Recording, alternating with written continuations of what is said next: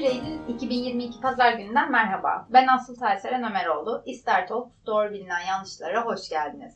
Bu İster Talks Doğru Bilinen Yanlışlar podcast serisi Avrupa Birliği Sivil Düşün Programı Duyurmak İstiyoruz desteği kapsamında Avrupa Birliği desteğiyle gerçekleşmektedir. İçeriğin sorumluluğu tamamıyla İster İstanbul Siyasal ve Toplumsal Araştırmalar Derneği'ne aittir ve Avrupa Birliği'nin görüşlerini yansıtmamaktadır. Bu bölümde konuğumuz İster Başkanı ve Fenerbahçe Üniversitesi Avrupa Çalışmaları Merkezi Müdürü Doktor Öğretim Üyesi Nihan Akıncılar Köseoğlu. Hoş geldiniz. Hoş buldum, teşekkürler. Bugün ayrımcılıkla nasıl mücadele edilir hakkında doğru bilinen yanlışlardan bahsedeceğiz. Lafı uzatmadan doğrudan konuya girmek istiyorum. Ayrımcılık nedir? Hangi konularda karşımıza çıkmakta ve hangi mekanizmalar aracılığıyla ayrımcılıkla mücadele edilebilir? Aslında bu soruya şöyle başlamak istiyorum. Eşitlik ilkesi ve ayrımcılık yasağı uluslararası hukukun en temel unsurlarındandır. Eşitlik ilkesi tüm insanların özgür ve eşit olarak doğduğu gerçeğiyle tüm bireylerin haklara sahip olduğunu, aynı düzeyde saygıyı hak ettiğini kabul etmektedir. Ayrımcılık yapmama eşitlik ilkesinin ayrılmaz bir parçasıdır aslında. Ayrımcılık çeşitleri ve ayrımcılık yasağı çeşitli uluslararası sözleşmelerde yer almaktadır. Şimdi biraz onlardan bahsetmek istiyorum. Öncelikle Avrupa İnsan Hakları Sözleşmesi madde 14'te ayrımcılık yasağı bu sözleşmede tanınan hak ve özgürlüklerden yararlanma, cinsiyet, ırk, renk, dil, din, siyasal veya diğer kanaatler, ulusal veya toplumsal köken, ulusal bir azınlığa aidiyet, servet, doğum başta olmak üzere herhangi başka bir duruma dayalı hiçbir ayrımcılık gözetilmeksizin sağlanmalıdır der. Daha sonra eklenen protokol No 12 madde 1 ile ayrımcılık genel olarak yasaklanmıştır. Sadece bu sözleşmenin sağladığı tüm haklar için değil. Avrupa Birliği Temel Haklar Bildirgesi madde 21 ayrımcılık yasağını yine aynı e, kelimeleri ya da cümleleri kullanarak e, içerir. Birleşmiş Milletler Medeni ve Siyasi Haklara İlişkin Uluslararası Sözleşme madde 26'da, Birleşmiş Milletler Ekonomik, Sosyal ve Kültürel Haklar Uluslararası Sözleşmesi madde 2'de, Amerikan İnsan Hakları Sözleşmesi madde 1'de, ve yine Amerikan İnsan Hakları Sözleşmesi madde 24'te, Afrika İnsan ve Halkların Hakları Şartı madde 2'de ve madde 3'te, Kadınlara yönelik her türlü ayrımcılığın önlenmesi Uluslararası Sözleşmesi madde 1'de ve her türlü ırk ayrımcılığının ortadan kaldırılmasına ilişkin Uluslararası Sözleşme madde 1'de ayrımcılık yasağı detayları verilmektedir. Tüm bu uluslararası sözleşmelere ek olarak Avrupa Birliği Irk Eşitliği Direktifi yayınlamıştır 29 Haziran 2000'de. Ve bu direktifte aslında ayrımcılık kavramını doğrudan ayrımcılık ve dolaylı ayrımcılık olarak ikiye ayır, ayırmıştır diyebiliriz. Bu da 2000 yılında Avrupa Birliği'nin uluslararası yasal düzenlemelere kattığı bir yenilik olarak önümüze çıkar. Doğrudan ayrımcılığı bir kişinin ırk veya etnik kökenine dayalı olarak benzer durumdaki diğer bir kişiye göre daha az lehine olan muamele gördüğü, görmüş olduğu veya göreceği zaman vuku bulmuş kabul edilir. Dolaylı ayrımcılıksa söz konusu hüküm ölçüt veya uygulamanın meşru bir amaçla nesnel olarak haklı gerekçelere dayandırılmadığı ve bu amaca ulaşmak için kullanılan araçlar orantılı ve gerekli olmadığı sürece görünüşte tarafsız bir hüküm ölçüt veya uygulamanın ırk ve etnik kökene sahip kişileri diğer kişilerle karşılaştırıldığında dezavantajlı bir konumda bıraktığı zaman vuku bulmuş kabul edilir. Çok teşekkürler. Peki e, bu doğrudan ya da dolaylı ayrımcılığa uğrayan kişi ne yapmalıdır? Yani ayrımcılık nedeniyle hak ihlaline uğrayan kişi hangi yasal yollarla hak arayabilir? Burada Türkiye'deki yasal düzenlemelerden bahsetmek istiyorum. Türkiye Avrupa İnsan Hakları Sözleşmesi'ne BM Medeni ve Siyasi Hakları ilişkin Uluslararası Sözleşmeye, kadınlara yönelik her türlü ayrımcılığın önlenmesi Uluslararası Sözleşmesi'ne ve her türlü ırk ayrımcılığının ortadan kaldırılmasına ilişkin uluslararası sözleşmeye taraftır. Avrupa Birliği aday ülkesi olduğundan Avrupa Birliği İnsan Hakları mekanizmalarının yaptırımı Türkiye üzerinde bulunmuyor bildiğiniz gibi. Türkiye Cumhuriyeti Anayasası'na bakarsak eğer ayrımcılık anayasal olarak nerede geçiyor diye madde 10'da Kanunun önünde eşitlik maddesi olarak herkes dil, ırk, renk, cinsiyet, siyasi düşünce, felsefi inanç, din, mezhep ve benzeri sebeplerle ayrım gözetilmeksizin kanun önünde eşittir. 2016 yılında kabul edilen Türkiye İnsan Hakları ve Eşitlik Kurumu Kanunu madde 3'te eşitlik ilkesi ve ayrımcılık yasağını detaylı bir şekilde anlatmıştır ve Ayrımcılık yasağının ihlali halinde konuya ilişkin görev ve yetkisi bulunan kamu kurum ve kuruluşları ile kamu kurumu niteliğindeki meslek kuruluşları ihlalin sona erdirilmesi, sonuçlarının giderilmesi, tekrarlanmasının önlenmesi, adli ve idari yoldan takibinin sağlanması amacıyla gerekli tedbirleri almakla yükümlüdür. Madde 4'te ayrımcılık türlerini detaylı bir şekilde vermektedir ayrı tutma, ayrımcılık talimatı verme ve bu talimatları uygulama, çoklu ayrımcılık, doğrudan ayrımcılık, dolaylı ayrımcılık, iş yerinde yıldırma, makul düzenleme yapmama, taciz, varsayılan temele dayalı ayrımcılık, eşit muamele ilkesine uyulması veya ayrımcılığın önlenmesi amacıyla idari ya da adli süreçleri başlatan yahut bu süreçlere katılan kişilerle bunların temsilcilerinin bu nedenle maruz kaldıkları olumsuz muamelelerde ayrımcılık teşkil eder. Yine TİHEK Kanunu madde 5 ayrımcılık yasağının kapsamını detaylı bir şekilde anlatmaktadır. Türk Ceza Kanunu madde 122'ye bakarsak nefret ve ayrımcılıktan bahseder.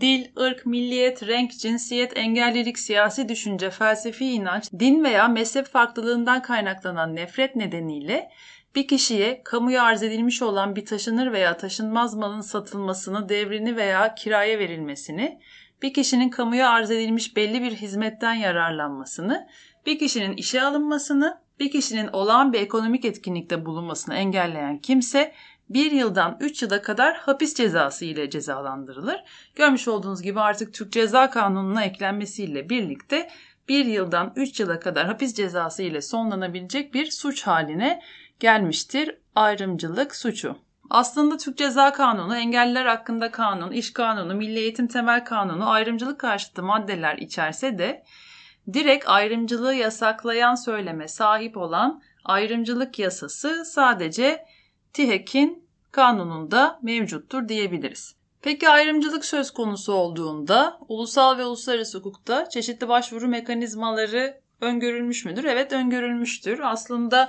bir önceki podcast yayınında daha detaylı bahsettiğim TİHEK, kamu denetçisi yani ombudsman, TBMM İnsan Haklarını İnceleme Komisyonu, il ve ilçe insan hakları kurullarına bireysel başvurular yapılabilmektedir. Özellikle TİHEK'in üç temel görev alanlarından biri ayrımcılığın önlenmesidir. Bu kapsamda ayrımcılık yasağı ihlalinden zarar gördüğü iddiasında bulunan her gerçek veya tüzel kişi TİHEK'e başvuru yapabilir. TİHEK'in ayrımcılıkla mücadele konusunda aldığı kararlara baktığımız zaman kabul edilmezlik kararı almış, ihlal kararı almış, ihlal olmadığı kararı almış, incelenemezlik kararı almış ya da idari işlem yoluyla sonuçlandırmıştır diyebiliriz. TİHEK aslında kendiliğinden yani resmen inceleme de başlatma yetkisine sahiptir. Ve e, baktığımız zaman Şimdiye kadar ayrımcılıkla mücadele ve eşitlik konusunda sadece iki resen inceleme başlatmıştır TİHEK. Ee, burada daha çok kurumlardan ve mahkemelerden detaylı bir şekilde bahsetmek yerine almış oldukları kararlardan örnekler vermek istiyorum. Mesela TİHEK 2020'ye 176 sayılı kurul kararında Başvuran bir firmanın internet sitesi üzerinden iş başvurusu yapmış, farklı kişilerle yaptığı görüşmeler neticesinde insan kaynakları tarafından aranarak işe alındığı bildirilmiştir. Ancak hamile olduğunu ilgili kişilere bildirmesi üzerine işe alım süreci olumsuz sonuçlandırılmıştır. Bunun üzerine kurul başvuranın hamilelik sebebiyle cinsiyet temelinde ayrımcılığa uğradığına karar vermiştir. Yine TİHEK 2020'ye 26 sayılı kurul kararında başvuranın ailesiyle tatil yapmak için gittikleri sitede site sakinlerinin kullanımı için ayrılan havuzu kullanmak istediklerinde görevliler tarafından tesettürlü mayo ile girmelerine müsaade edilmemesi üzerine din ve vicdan hürriyetine aykırılık gerekçesiyle din ve inanç temelinde ayrımcılık yasağının ihlal edildiği yönünde karar vermiştir. Aslında TİHEK kararlarına baktığımız zaman tesettürlü mayo ile yüzme isteği nedeniyle ayrımcılığa uğradığını iddia eden ve bu nedenle TİHEK yapılan çok sayıda başvuru olduğunu ve çoğunun da ayrımcılık yasağının ihlal edildiği yönünde kararla sonuçlandığını görüyoruz. Ee, yine TİHEK 2018'e 69 sayılı kurul kararında başvuran ev kiralamak için emlakçıya başvurduğunda salt medeni hali dolayısıyla kendisine ev kiralanmadığını, bu sebeple ayrımcılığa maruz kaldığını iddia etmiştir. Kurul yapılan araştırma neticesinde söz konusu muamelenin medeni hal temelinde ayrımcılık yasağının ihlali olduğuna karar vermiştir. Yine 2020 sonrasında da TİHEK kararlarının birçoğunda ev kiralama, emlakçıyla olan ilişkilerde e, medeni hal ya da cinsiyet temelli yani 4-5 erkeğin mesela ev kiralama isteğinde bulunduğunu ama bu nedenle e, kiralayamadıklarını ve dolayısıyla ayrımcılığa uğradıklarını iddia ederek DİHEK'e başvurmuş olduğunu ve genelde lehte sonuçlandığını görüyoruz. Bir de TİHEK tarafından resen başlatılmış bir incelemeyle ilgili e, örnek vermek istiyorum. Denizli'de bulunan bir dükkanın vitrinine İran, Suriye, Afgan müşteri bu dükkana giremez, alışveriş yapamaz. Girerse bu mekanda dayak yer. Suriye, Afgan, İran kişiler bu iş yerine girerse dayak yer, sorumluluk kabulümüz değildir şeklinde bir yazı asması üzerine mülteci ve göçmenlerin kamuya açık bir alan olan bir dükkana girmelerini ve kamuya açık bir hizmetten yararlanmalarını engelleyen ve girmek istemeleri halinde şiddete maruz kalacaklarına ilişkin tehdit ifadeleri sebebiyle resen inceleme başlatılmış olup inceleme neticesinde ırk ve etnik köken temelinde ayrımcılık yasağının ihlal edildiği kanaatine varılmıştır. Ayrımcılıkla mücadele konusunda idari yollarla hak arama örneklerine değindim. Diğer yandan yargı yoluyla ayrımcılıkla mücadele konusunda verilmiş bir iki karardan bahsetmek istiyorum aslında. Daha önceki podcast yayında da bahsettiğim gibi kişiler iç hukuk yollarını yani ilk derece mahkemeleri, istinaf mahkemeleri, Yargıtay, Danıştay'ı tükettikten sonra 30 gün içinde Anayasa Mahkemesi'ne bireysel başvuruda bulunabilirler. 18 Aralık 2021 Burcu Reis Anayasa Mahkemesi kararına bakarsak eğer başvuru aynı iş yerinde çalışan bazı kadınlara kreş imkanı sağlanırken bazılarına bu imkanın tanınmaması nedeniyle aile hayatına saygı hakkıyla bağlantılı olarak ayrımcılık yasağının yargılamanın uzun sürmesi nedeniyle de makul sürede yargılanma hakkının ihlal edildiği iddialarına ilişkindir. Anayasanın 20. maddesinde düzenlenen aile hayatına saygı hakkıyla bağlantılı olarak anayasanın 10. maddesinde güvence altına alınan ayrımcılık yasağının ihlal edildiğine başvurucunun tazminat talebinin reddine karar verilmiştir. Avrupa İnsan Hakları Mahkemesi'nin ayrımcılıkla ilgili vermiş olduğu kararlara baktığımız zaman Ünal Tekeli Türkiye davasında Avrupa İnsan Hakları Mahkemesi ulusal hukuka göre kadının evlendikten sonra kocasının soyadını almasının zorunlu olmasını ancak erkeğin evlendikten sonra böyle bir zorunluluğu olmamasını cinsiyet temelinde ayrımcılık teşkil ettiğine karar vermiştir. Çok açıklayıcı oldu. Teşekkür ediyorum. Peki AB nezdinde ayrımcılıkla mücadele konusunda Türkiye ne durumda? Türkiye'de neler eksiktir? Neler yapılmalı? Avrupa Birliği Türkiye raporu 2021'e baktığımız zaman Avrupa Komisyonu der ki ayrımcılıkla mücadele alanında mevzuat Avrupa standartları ile uyumlu değildir ve fiiliyatta tam olarak uygulanmamaktadır. Yine aynı rapora göre ayrımcılıkla mücadele mevzuatının uygulanmasından sorumlu olan TİHEK 2020'de 276 başvurunun yalnızca 43'ünü sonuçlandırmıştır.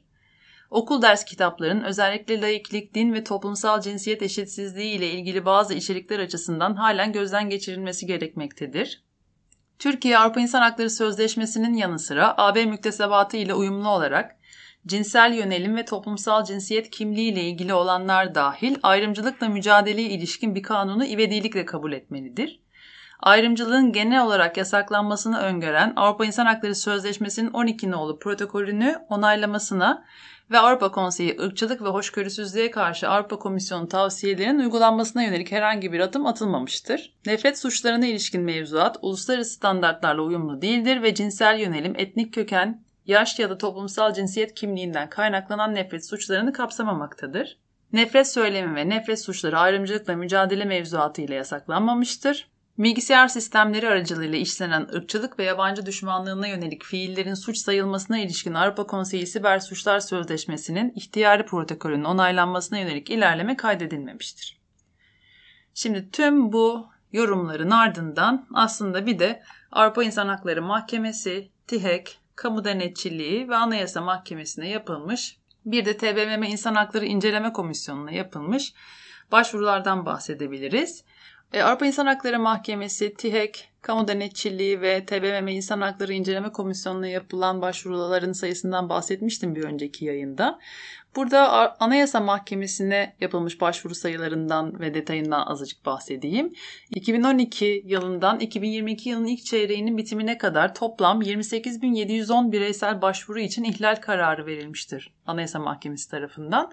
Ancak bunun sadece 130 tanesi ayrımcılık yasağı ihlaliyle ilgilidir. Yani baktığımız zaman Anayasa Mahkemesi'ne bireysel başvuru hakkının başlandığı tarihten günümüze kadar sadece toplam 130 tane ayrımcılık yasağı ihlali kararı verilmiştir diyebiliriz. Tüm bu idari ve yargı yollarının incelenmesi sonucunda da yine Avrupa Birliği Türkiye raporunda Türkiye'nin ayrımcılıkla mücadele konusunda hala alması gereken uzunca bir yol olduğunu belirtmektedir. Bugün bizlere katıldığınız ve ayrımcılıkla nasıl mücadele edilir hakkında doğru bilinen yanlışlar konusunda bizlere aydınlattığınız için çok teşekkür ederim. Çok keyifli ve bilgilendirici bir podcast yayını oldu. Dinleyicilerimize söylemek istediğiniz son bir şeyler varsa duymak isteriz. Ben çok teşekkür ederim. Aslında günümüzde ayrımcılıkla mücadele etme konusunda hem idari yolu hem yargı yolunun açık olduğunu anlatmaya çalıştım bizi dinleyenlere. Ancak sayılara baktığımız zaman idari yoldan ziyade yargı yolunun tercih edildiğini söylemek mümkün günümüzde ve ülkemizde. Ee, ben konuşmamı bitirirken aslında editörlüğünü Doktor Dilhan Apak'la birlikte paylaştığım Challenging Discrimination in Different Areas Turkey kitabımızı e, tavsiye etmek istiyorum bu konu hakkında daha fazla ve detaylı bilgi almak isteyenlere ve teşekkür ediyorum. Dinleyicilerimize minik bir hatırlatma yapmak istiyorum ve açıklama kısmında yer alan anketimize katılmanızı rica ediyorum. Bir sonraki podcast'imiz 18 Eylül tarihinde Özlem İngün Karkış'la toplumsal hareketler ve kentsel toplumsal hareketler konusu üzerine gerçekleşecektir. Hoşçakalın, doğrular.